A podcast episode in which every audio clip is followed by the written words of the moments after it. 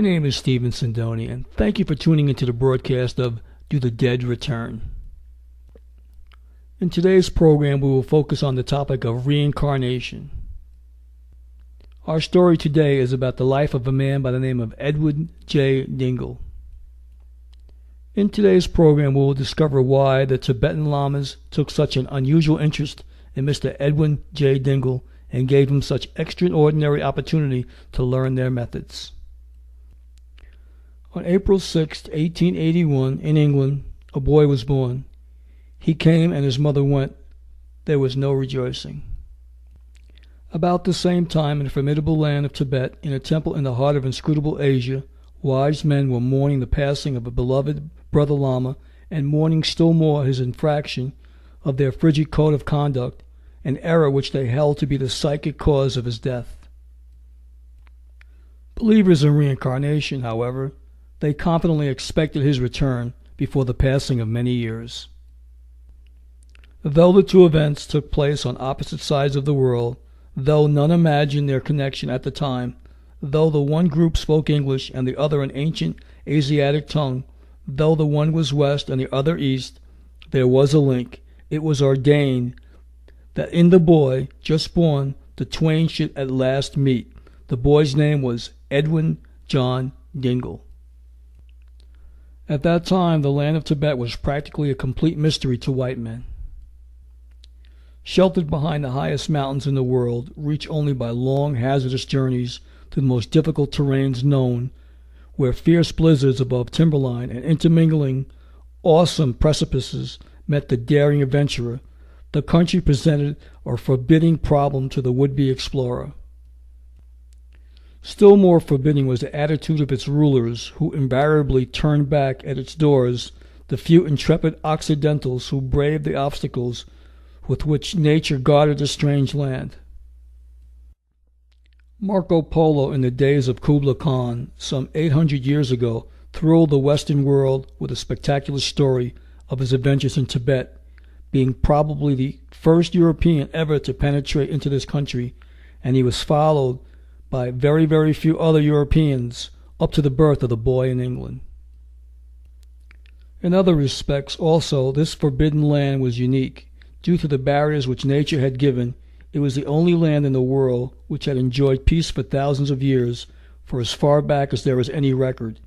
It was the only country where the people and institutions could develop simply and naturally, could pursue the better things of life and probe the riddles of the ages without intervention by way of war or conquest without the gains of one generation being destroyed in the next.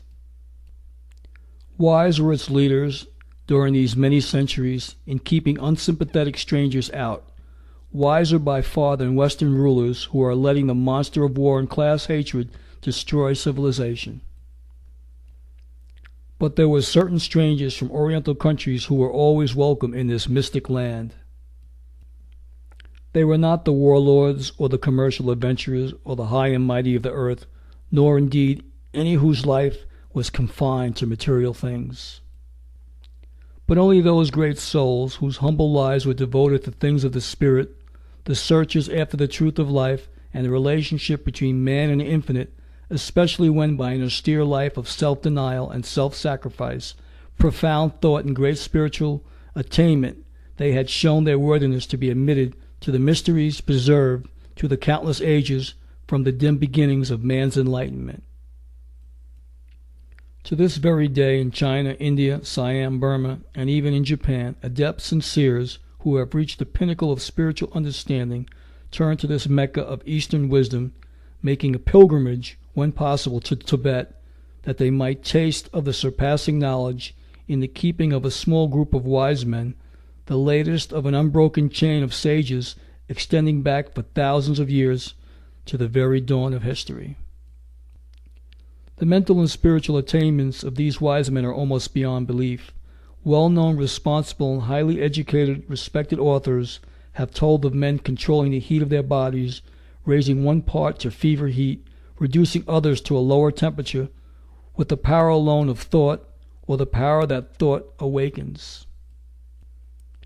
They tell of men sitting naked in below zero weather for hours upon hour and maintaining the entire body at such a fever heat that snow and ice around them are melted. Many travelers unanimously are agreed, however, that these seers possess remarkable powers of control over their minds and their bodies, that they are profound thinkers with strange spiritual insight. This applies, of course, only to the higher lamas, not to those of lower status or the populace in general. The pearls are not cast before those incapable of appreciating them. Only a few earnest seekers are initiated into the secret wisdom, and then only when they have demonstrated their worthiness through a period of years. This ancient wisdom was brought to Tibet 1200 years ago by Padma Sambhava, professor at a great university in India and a man who was famous throughout the country for his mastery of the occult. With him he brought old manuscripts, secret documents of various kinds written in Sanskrit, that original language of the Aryan, many of which were hidden with mystic ceremonies for a future age when mankind was to be prepared for the understanding of their mysteries. For twelve hundred years one group succeeded another in the land of Tibet, each passing along to the next the potent wisdom, until in time, a few score years ago, when the boy was born in England, and the latest group of those wise men were looking forward to the return of the brother Lama who had just passed away. Did they foresee that this boy, born on the other side of the world, descended from the same noble and superior Indo European race which had produced the wisdom they cherished? Who later was to visit their land and be welcomed as a reincarnation of the deceased brother Lama? Did they exert their strange occult powers to draw this boy from the other side of the world to mold his life and his desires in such a fashion that he was irresistibly, faithfully, unceasingly constrained to turn his thoughts and footsteps toward the Far East?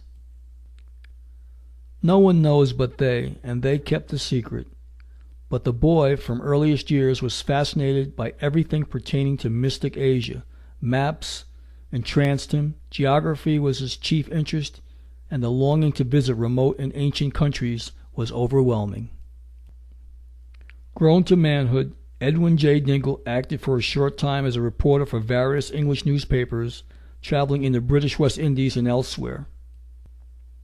Meantime, true to the inner impulse which turned his thoughts always toward the East, he looked for and found his opportunity, after competitive examinations, he was selected for position in Singapore.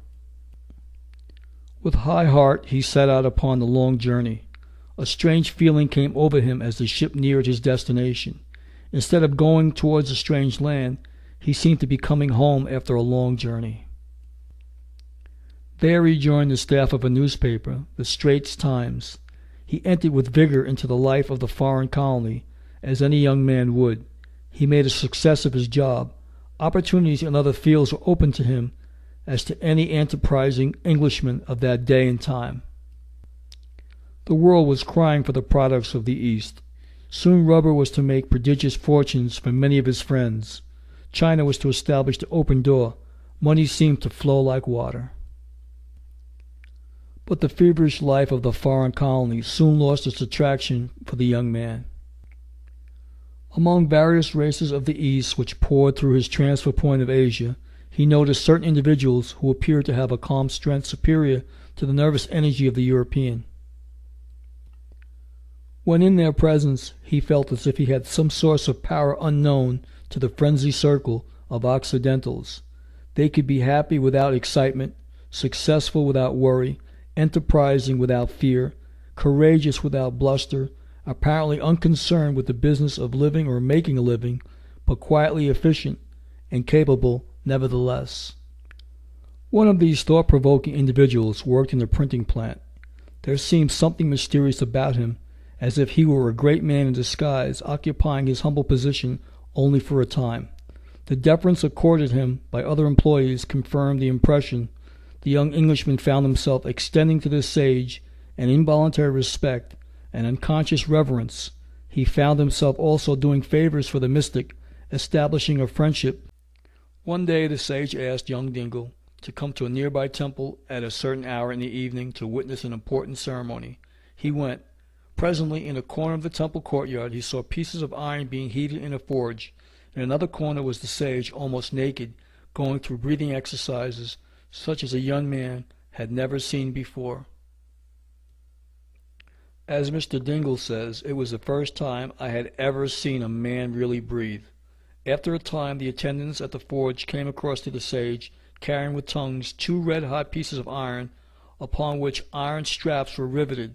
They knelt at the feet of the sage, and placed the pieces of iron beneath his feet, securing the straps over his insteps and around his ankles. While the young man looked on in amazement, his friend then walked slowly across the courtyard, and back in what he now saw were red-hot sandals. Returning to the starting point, the sage sat down while the attendants quickly removed the sandals. Fearful that his friend had been hurt, the young man hastened across to him but could observe no injury. Hardly able to believe what he saw, he put his finger on the iron to see if it was really hot, and burned himself severely. Though this happened several decades ago, to this day the scar in that burn may be seen on the finger of Mr. Dingle. From that day forward, the young man became a disciple of the sage of Singapore. He was instructed in certain methods and practices. He sought knowledge of the teachings of the East wherever he could find it, in books, manuscripts, from well-known mystics, and in temples. After he reached a certain point, however, the sage refused to teach him further unless he made a long pilgrimage. At first this requirement seemed insuperable. The young man, bred in Europe, could not look with oriental equanimity upon giving up his splendid position, his brilliant prospects. These were no light matters. But the sage, or guru, as teachers are called in the East, was adamant. The influences which had guided the young man's predilections from childhood finally prevailed. True, however, to his practical European training, he sought for a way to make his pilgrimage self-supporting. The Boxer uprising having been suppressed, the eyes of the world were upon China. He decided to make his pilgrimage in the remote interior of that country, sections which at that time were little known. And he would syndicate the story of his travels in newspapers throughout the world. Thus he was able to provide himself with a caravan for the journey, pack animals, and natives to accompany him. The animals were used for supplies, cameras, instruments, the requirements being that the young man should travel on foot after reaching the interior. This he did, except for short boat trips and an occasional ride to the next town when injured or sick. Though his trip was undertaken during the chaos following the Boxer uprising, through many sections where a white man had never been seen, though he had many hairbreadth escapes from bandits and twice from tigers, Mr. Dingle never carried a gun. He suffered from broken limbs, tropical diseases, Several times he recuperated in temples to, to the remote west of China, pursuing meantime his search for the inner wisdom, advancing always in his understanding of esoteric methods. The pilgrimage was a long one. Arriving in Upper Burma, almost dead from his hardships he had undergone, he saw his teacher again and was told, They are waiting for you in Tibet. Nothing more. Arrangements had already been made for Mr. Dingle's transportation to Rangoon, and thence to England. It was doubtful whether he would live to complete the journey.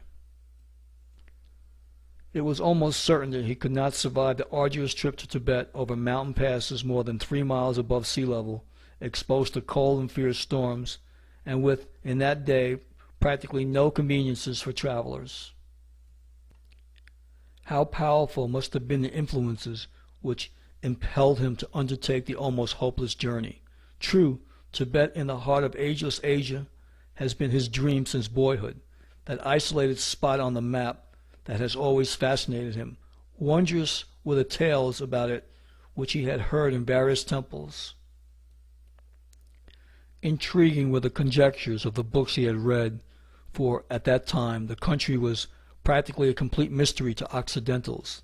The Younghusband's expedition by which England had attempted to invade the country in the 90s had been unaccountably turned back without a battle. Its rulers forbade the presence of white men in any of its sacred cities.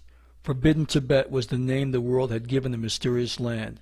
Even the most daring man in the best of health might have been deterred from an undertaking fraught with great hardships, danger, and uncertainty, but a caravan was hastily assembled and Edwin John Dingle set out upon the journey.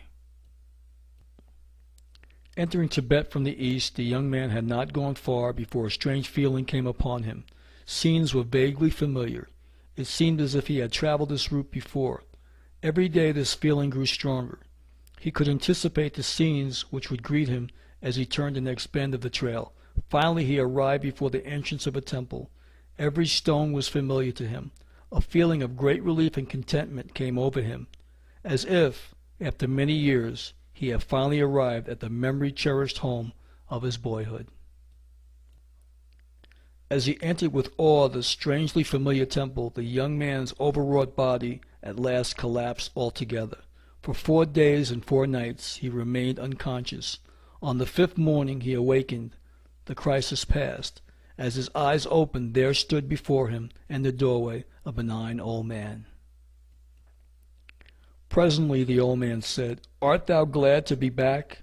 The young man was so confused that the question was repeated. Then he replied, Glad to be back? Glad to be back? Back where?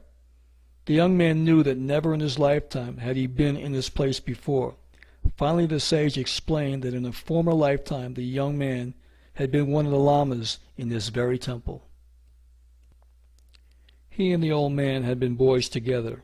In his former lifetime the young man had disobeyed the rules of the order and had met a violent death. He had been reborn in England while his boyhood companion had lived on at the temple. Hence the young man's faithful urge to be always on the move until he came to rest at last in this ancient Tibetan temple. Whether or not all this was true, the young man did not actually know at the time. Whether he has since learned that it was true is something he will probably never tell. Have no tongue is the precept of the East regarding certain sacred matters.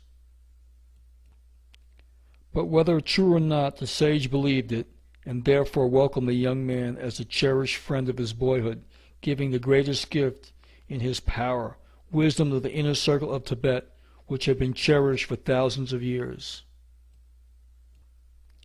Fortunate was the young man, otherwise he would have received only the elementary view with which most other visitors in Tibet must be content. Even more fortunate was he that his particular sage had a personal interest in and a love for him. In Tibet, as in all other countries, the truly wise ones are few and far between. Here as elsewhere, many are called, but few are chosen. Among the lamas themselves, few are those who may be called masters. Indeed, every resident in a lamasery is called a lama, some of them being mere laborers and artisans. The young man living in that Tibetan temple found his years of previous study and practice of the mystic wisdom of the East had prepared him for the postgraduate teachings which was now given him.